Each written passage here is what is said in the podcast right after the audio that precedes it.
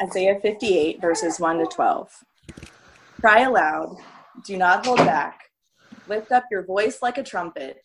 Declare to my people their transgression, to the house of Jacob their sins. Yet they seek me daily and delight to know my ways, as if they were a nation that did righteousness and did not forsake the judgment of their God. They ask of me righteous judgments. They delight to draw near to God. Why have we fasted? And you see it not. Why have we humbled ourselves? And you take no knowledge of it. Behold, in the day of your fast, you seek your own pleasure and oppress all your workers. Behold, you fast only to quarrel and to fight and to hit with a wicked fist. Fasting like yours this day will not make your voice to be heard on high. Is such the fast that I choose, a day for a person to humble himself? Is it to bow down his head like a reed and to spread sackcloth and ashes under him? Will you call this a fast and a day acceptable to the Lord? Is not this the fast that I choose? To loose the bonds of wickedness, to undo the straps of the yoke, to let the oppressed go free, and to break every yoke? Is it not to share your bread with the hungry and bring the homeless poor into your house? When you see the naked, to cover him and, and not to hide yourself from your own flesh? Then shall your light break forth like the dawn, and your healing shall spring up speedily. Your righteousness shall go before you the glory of the Lord shall be your rear guard. Then you shall call, and the Lord will answer. You shall cry, and he will say, Here I am. If you take away the yoke from your midst, the pointing of the finger, and speaking wickedness. If you pour yourself out for the hungry, and satisfy the desire of the afflicted, then shall your light rise in the darkness, and your gloom be as the noonday. And the Lord will guide you continually and satisfy your desire in scorched places and make your bones strong. And you shall be like a watered garden, like a spring of water whose waters do not fail. And your ancient ruins shall be rebuilt. You shall rise up the foundations of many generations. You shall be called the repairer of the breach, the restorer of streets. This is the word of the Lord. Hello again uh, third week um, with you. Uh, for most of you recognize me, I think, because I've been a, at Emmanuel for a long time. But uh, just in case you don't know me, I'm Charlie Drew. I um, came here in 1999 and started Emmanuel, and then I retired three years ago. Uh, and uh, Scott's on vacation, and he's asked me to preach for him, and I'm really happy to do it. We've been talking together about suffering, how to understand it, how to deal with it. And, uh, and I want to continue in that today. There is a, a telling moment during Jesus' ministry among us. He miraculously feeds 5,000 people, but not before he looks at his anxious disciples who are urging him to send the mob away and says to them, You give them something to eat. He expects them to act to give what they have to give, and then he makes something wonderful and miraculous come of it. That's a very telling story. We cry, Why, God, did you let George Floyd die? We cry, God, why have you allowed so many to perish from the COVID 19 infection?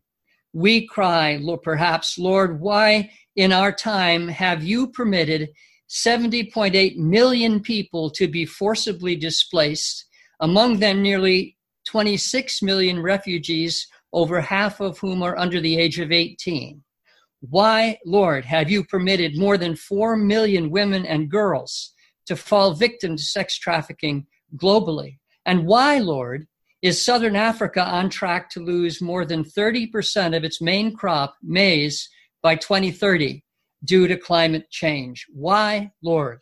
And God responds very interestingly, at least in part, by saying this Here's my response What have you done to make the world a place where such cruelties and hardship are less likely to occur? These things, remember, dear ones, have happened on your watch in the world that I gave you to take care of. Now, we spoke in passing last week of that rejoinder from the Lord. And today I want to dive much more deeply into that by looking with you at this marvelous passage, this convicting and troubling passage in Isaiah 58, where we discover something about what God hates, something about what God loves, and all of that forces us to ask, what on earth are we going to do about our own hypocrisy in the light of those things? So, those are the three basic out parts of the outline. First of all, what does God hate? Well, God, we're told, hates heartless faith. In other words, he hates religious worship without social concern. He starts in verse 1 with a cry. He says, a cry that he urges upon us. He says, Cry aloud, do not hold back. Lift up your voice like a trumpet. Declare to my people their transgression, to the house of Jacob their sins. What's he saying? He's saying to all of us, Be my voice. Cry out with anger, lament, horror, and grief over what you are doing to yourselves, what you are doing to me and my reputation, what you are doing to one another, and what you are doing to your world.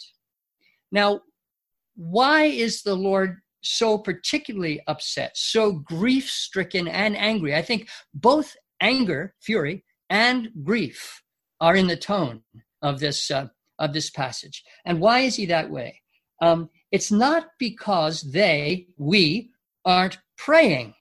Verse 2 they ask me for righteous judgments. Uh, Israel is in serious trouble from her enemies and is begging God to intervene. We perhaps are praying earnestly for America, for God to be good.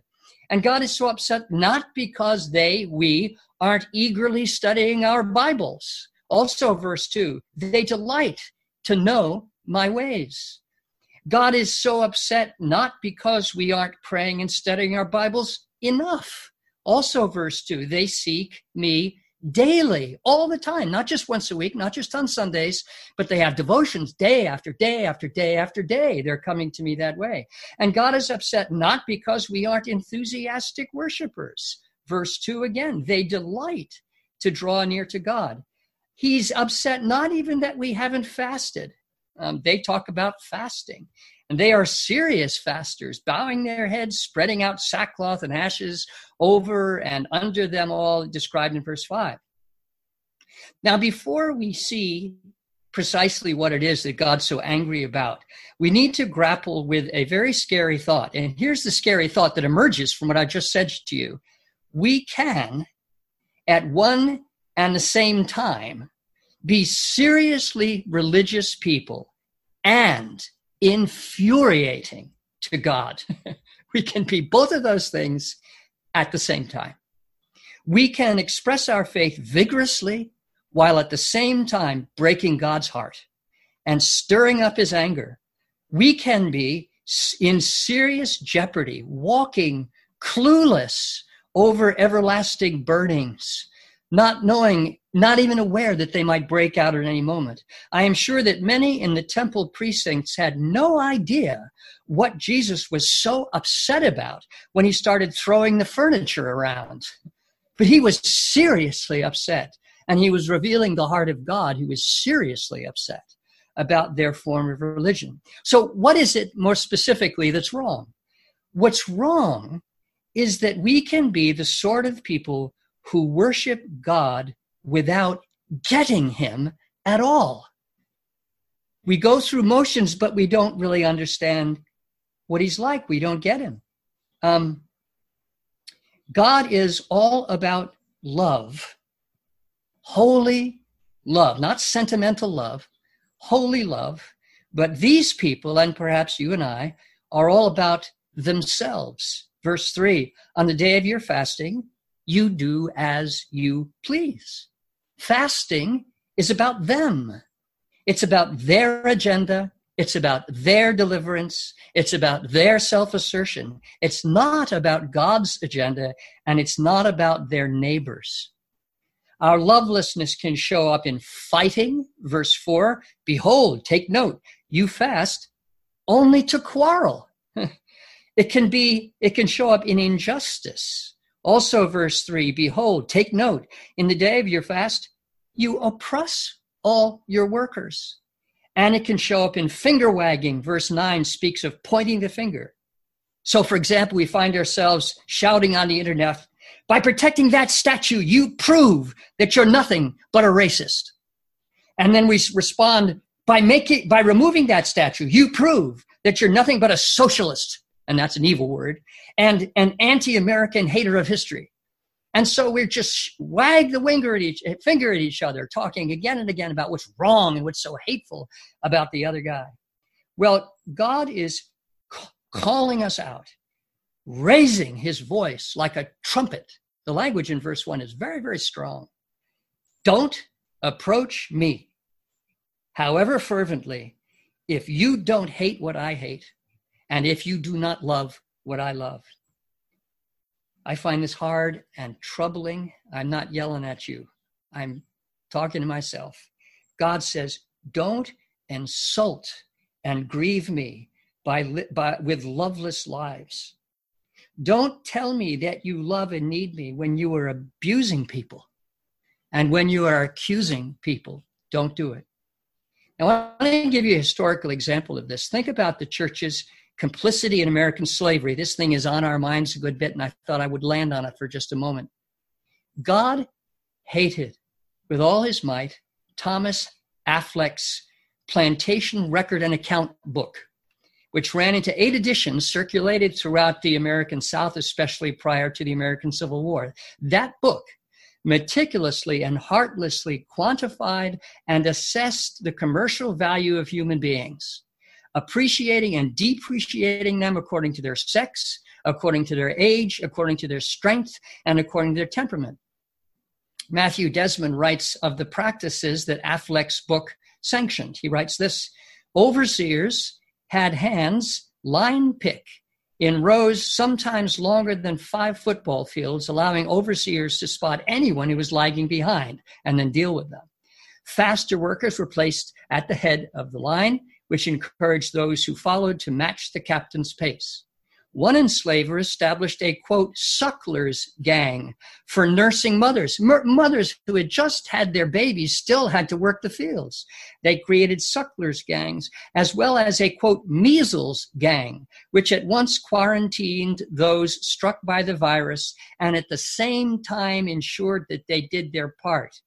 In other words, they still had to work though they were sick, did their part to contribute to the productivity machine.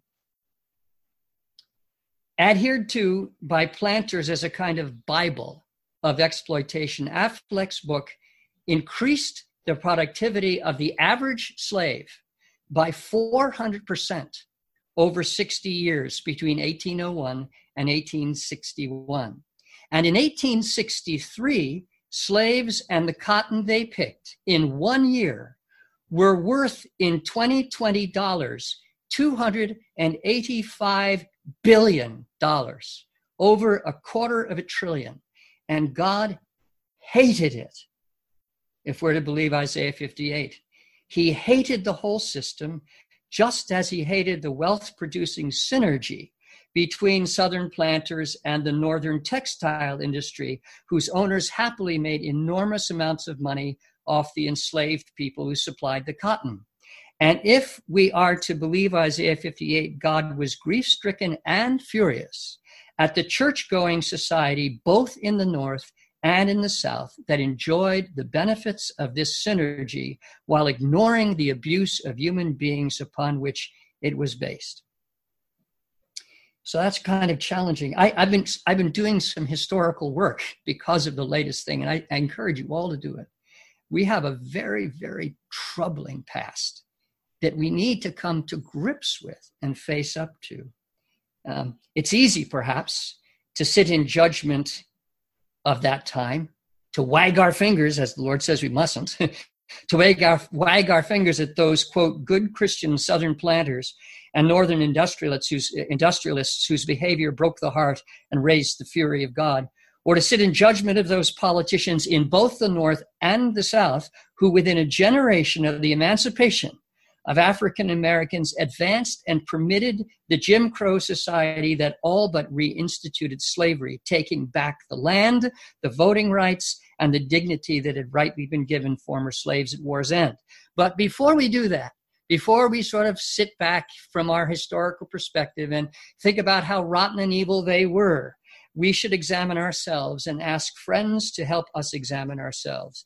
Do we consistently treat people the way God wants us to treat people? Consistently. Do we hate to see people dehumanized wherever it happens and whoever they are? even people, for example, whose political choices we abhor and we're tempted to turn into the incarnation of the politics that we hate, or whose lifestyles we find incomprehensible, or even people who have personally wounded us or anonymous people on the internet. Do we hate to see people exploited? Do we hate to see people hurt by whatever means? whether it's by greedy bosses or market forces. Oh, that word is such a convenient word. The invisible hand. Well, we just let the invisible hand do its thing. Well, or by climate change. Do we do we hate to see people hurt by any of those things? Do we find intolerable workplaces where efficiency dwarfs every other value? Those are questions we need to ask ourselves and think very hard about. We don't earn God's love by pushing against the forces that exploit or oppress people, we can't earn God's love. But we do prove that we don't know Him very well when we don't care and when you don't push against oppression. Now, Isaiah puts this whole matter positively. We've just been talking about what God hates, but then God trumpets forth what he loves. and God loves religion that loves. God loves faith that cares and it liberates us and it liberates others. Verses six and seven, he's just talked about their fasting. And then he says, Think about it. Is not this the fast that I choose? To lose, loose the bonds of wickedness wherever they are, to undo the straps of the yoke, to let the oppressed go free, to break every yoke? Is it not to share your bread with the hungry and bring the homeless poor into your house? When you see the naked, to cover him and not to hide yourself from your own flesh. God absolutely loves it when we break yokes, however small they may be, however negligible they may appear to us, or however great they may be. God loved it. He loved it.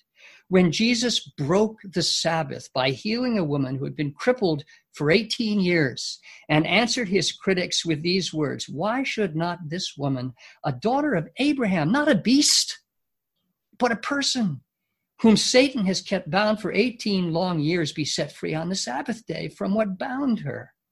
God loved that, that healing and that exchange.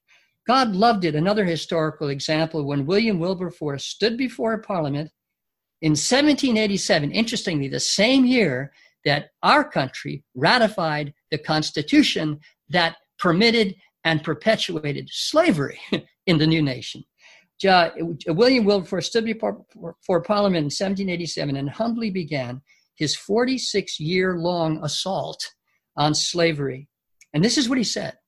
He said, When I consider the magnitude of the subject which I am to bring before the House, a subject in which the interests not of this country nor of Europe alone, but of the whole world and of posterity are involved, it's impossible for me not to feel both terrified and concerned at my own inadequacy to such a task. But I march forward with a firmer step in the full assurance that my cause will bear me out. I mean, and here is humility here at this point. He's not nailing people for all their complicity because he goes on to say, I mean not to accuse anyone but to take the shame upon myself, in common indeed with the whole Parliament of Great Britain, for having suffered this horrid trade to be carried on under their authority. We are all guilty. We ought all to plead guilty and not to exculpate ourselves by throwing the blame on others. God loved that speech, and he loved the 46 year effort uh, which led to the abolition of not just the slave trade, but to slavery itself. God loves it coming home to the present when we work to make our workplaces safe, both physically and emotionally, places where people can thrive, whoever they are. God loves it when we nurture and protect the lives of all children, children before they're born and children after they're born.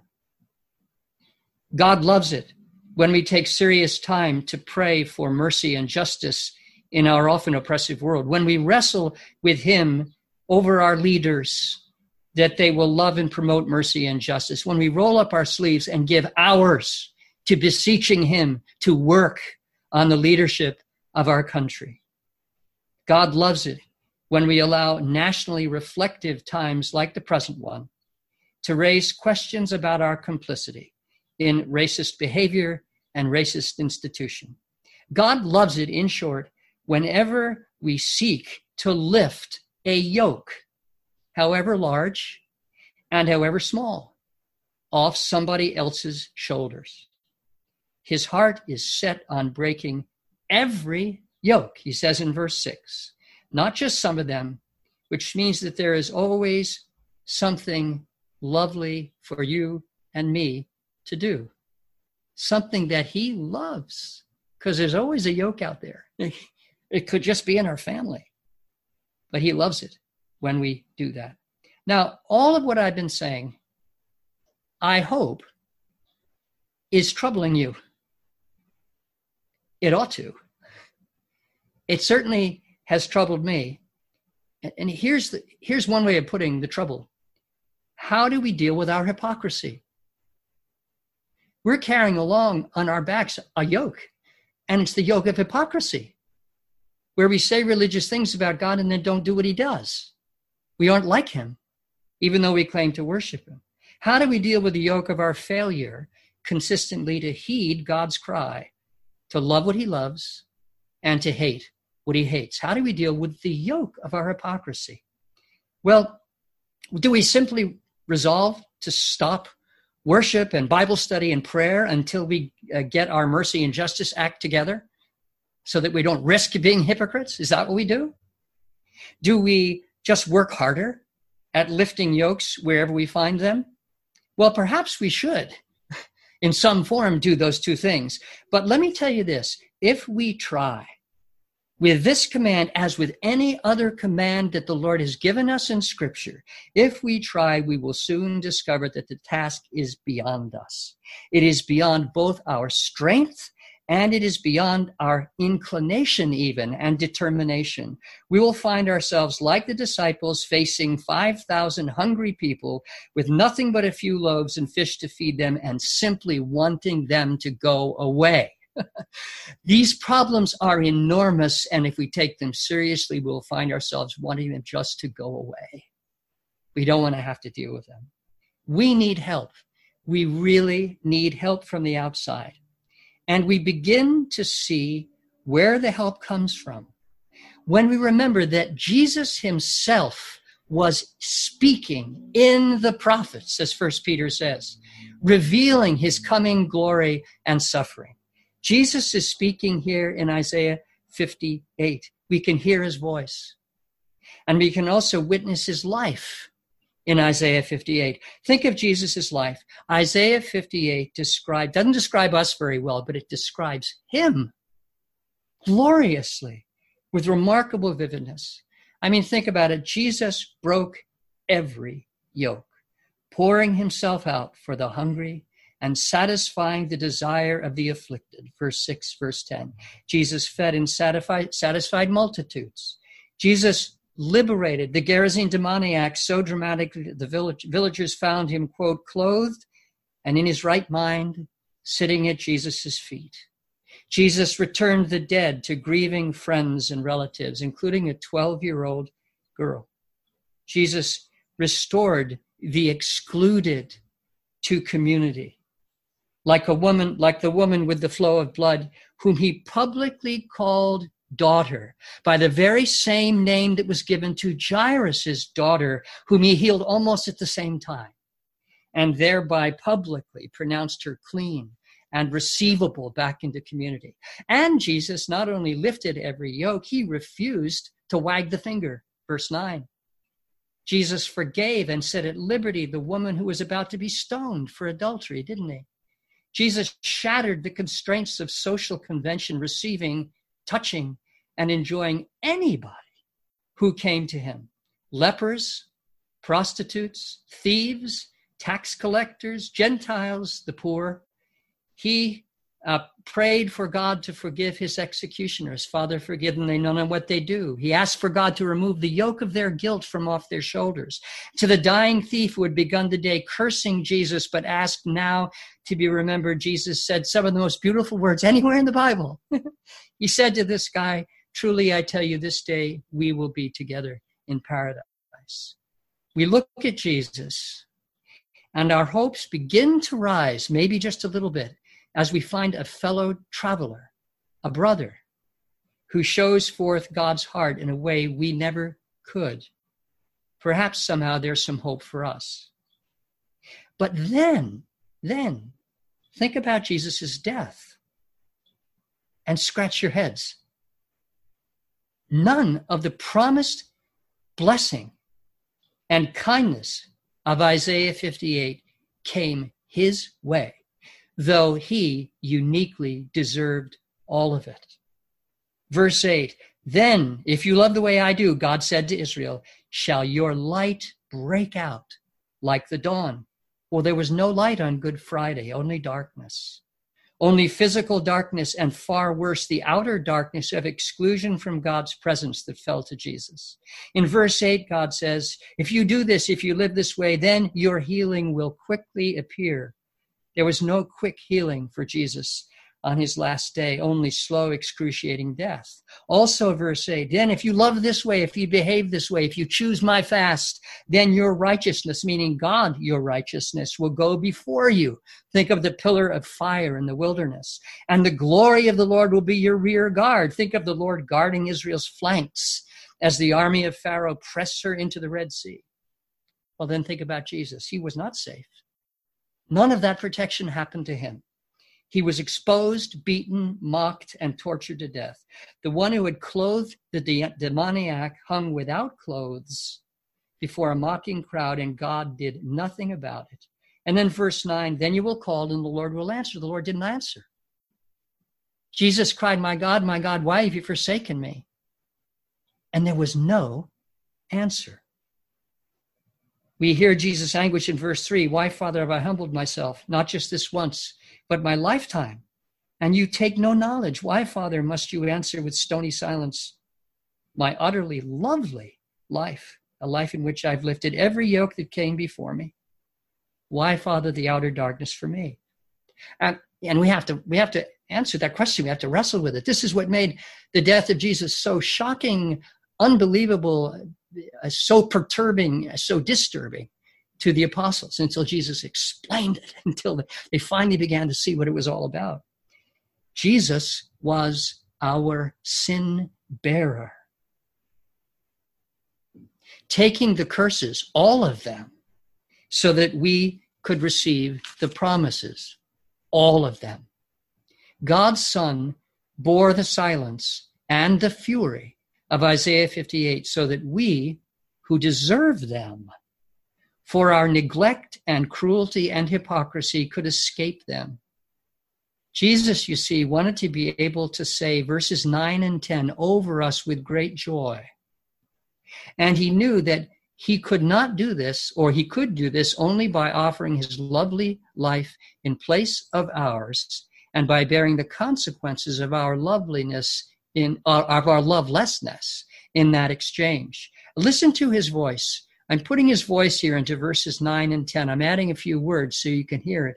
Jesus says, Then, dear friends, beloved ones, because of what I have done in your place, you shall call, and the Lord will answer you despite your hypocrisy. For I have taken away the yoke from your midst, the yoke of your sin, the pointing of the finger and speaking of wickedness. I have poured out myself for the hungry, including you. spiritually hungry, and satisfied the desire of the afflicted, including yours. And so shall your light, therefore, because of what I've done, your light shall rise in the darkness, and your gloom will be as noonday. Now, you and I are not yet there. We do not yet know the fullness of the blessing because we live in a still broken world and we contribute to it. Yes. We're not yet what we will one day be. We are not yet what we must be. We do not yet love our neighbor as God has loved us. But, but, if we're in Christ, if we belong to Jesus Christ by faith, we are on our way. In Him, we are fully forgiveness forgiven of all of our sins even the sins we don't remember. But we're not only forgiven no we are also alive. By his spirit in christ he is making our bones strong. Verse 11 he is making us verse 11 like water like a watered garden like a spring of water whose waters do not fail, so that friends and enemies may drink from the kindness that we extend to them by the power of Christ within us. We are the possessors of liver, rivers of living water that well up to eternal life, as Jesus promised the woman at the well. If you're in Christ, you're alive. You're alive with Christ. You're alive with this new life. Representative John Lewis, who died this week, was such a garden. A founder in the civil rights movement who endured much violence and cruelty for his determination to lift the yoke of racism and was also a follower of Jesus, wrote this in his memoir quote, There is something in the very essence of the anguish of suffering for the liberation of others that is liberating and cleansing and redemptive. He could say that because Christ was in him, and we can too. So I have a little bit of homework for you. Here's your takeaway take one thing, take one, or rather, lift one new yoke off somebody's back this week. Just one. It doesn't have to be a grand public action, though it might be. Perhaps it's just a kind and just initiative at work, or taking up a spouse's burden that you haven't taken up before, or taking up a parent's burden that you haven't taken up before. And do the lifting not by your own strength, not as an effort to earn something, but do it by faith, not to earn uh, God's love and forgiveness. You already have them if you belong to Jesus. And not because you feel the inclination or strength to, you might not. It is Christ's life in you, not your life in you, that enables you to be the sort of person that Christ wants you to be. Do it. And you do it, you'll meet God as you do. And I tell you that. Uh, I don't know exactly what the meeting will be like. I can't tell you exactly how it'll feel, but I know you'll meet him in the doing because he promises you will. He, in this very passage, he promises it and he keeps his word. Think of Jesus himself, the great lifter of every yoke, including the yoke of guilt. He says, Come to me, John, uh, Matthew 11, come to me, all who are weary and heavy laden. That is, those of you who carry yokes. Come to me, all who are weary and heavy burden, and I will give you rest. Take my yoke, not somebody else's. Take my yoke upon you and learn from me, for I am gentle and humble in heart, and I will give you rest for your souls. What a lovely thing. What a wonderful yoke lifting friend and Savior we have in God. God who came to us in Jesus. Would you pray with me? Our God, um, we come under the weight of your law. And we know that your law says we are to love you with all of our heart, soul, mind, and strength, and we're to love our neighbors as ourselves. And nothing less than that is what we must do and we must be. And yet you are the God who has also come to bear the punishment for our failure to do that so that we could be forgiven and begin to do it by the power of your Spirit. So thank you. Lord, help us to be liberators in small ways, large ways. Help us to love what you love. Help us to hate what you hate. Do this by the power of Christ and by the power of the cross. And we pray in his name. Amen.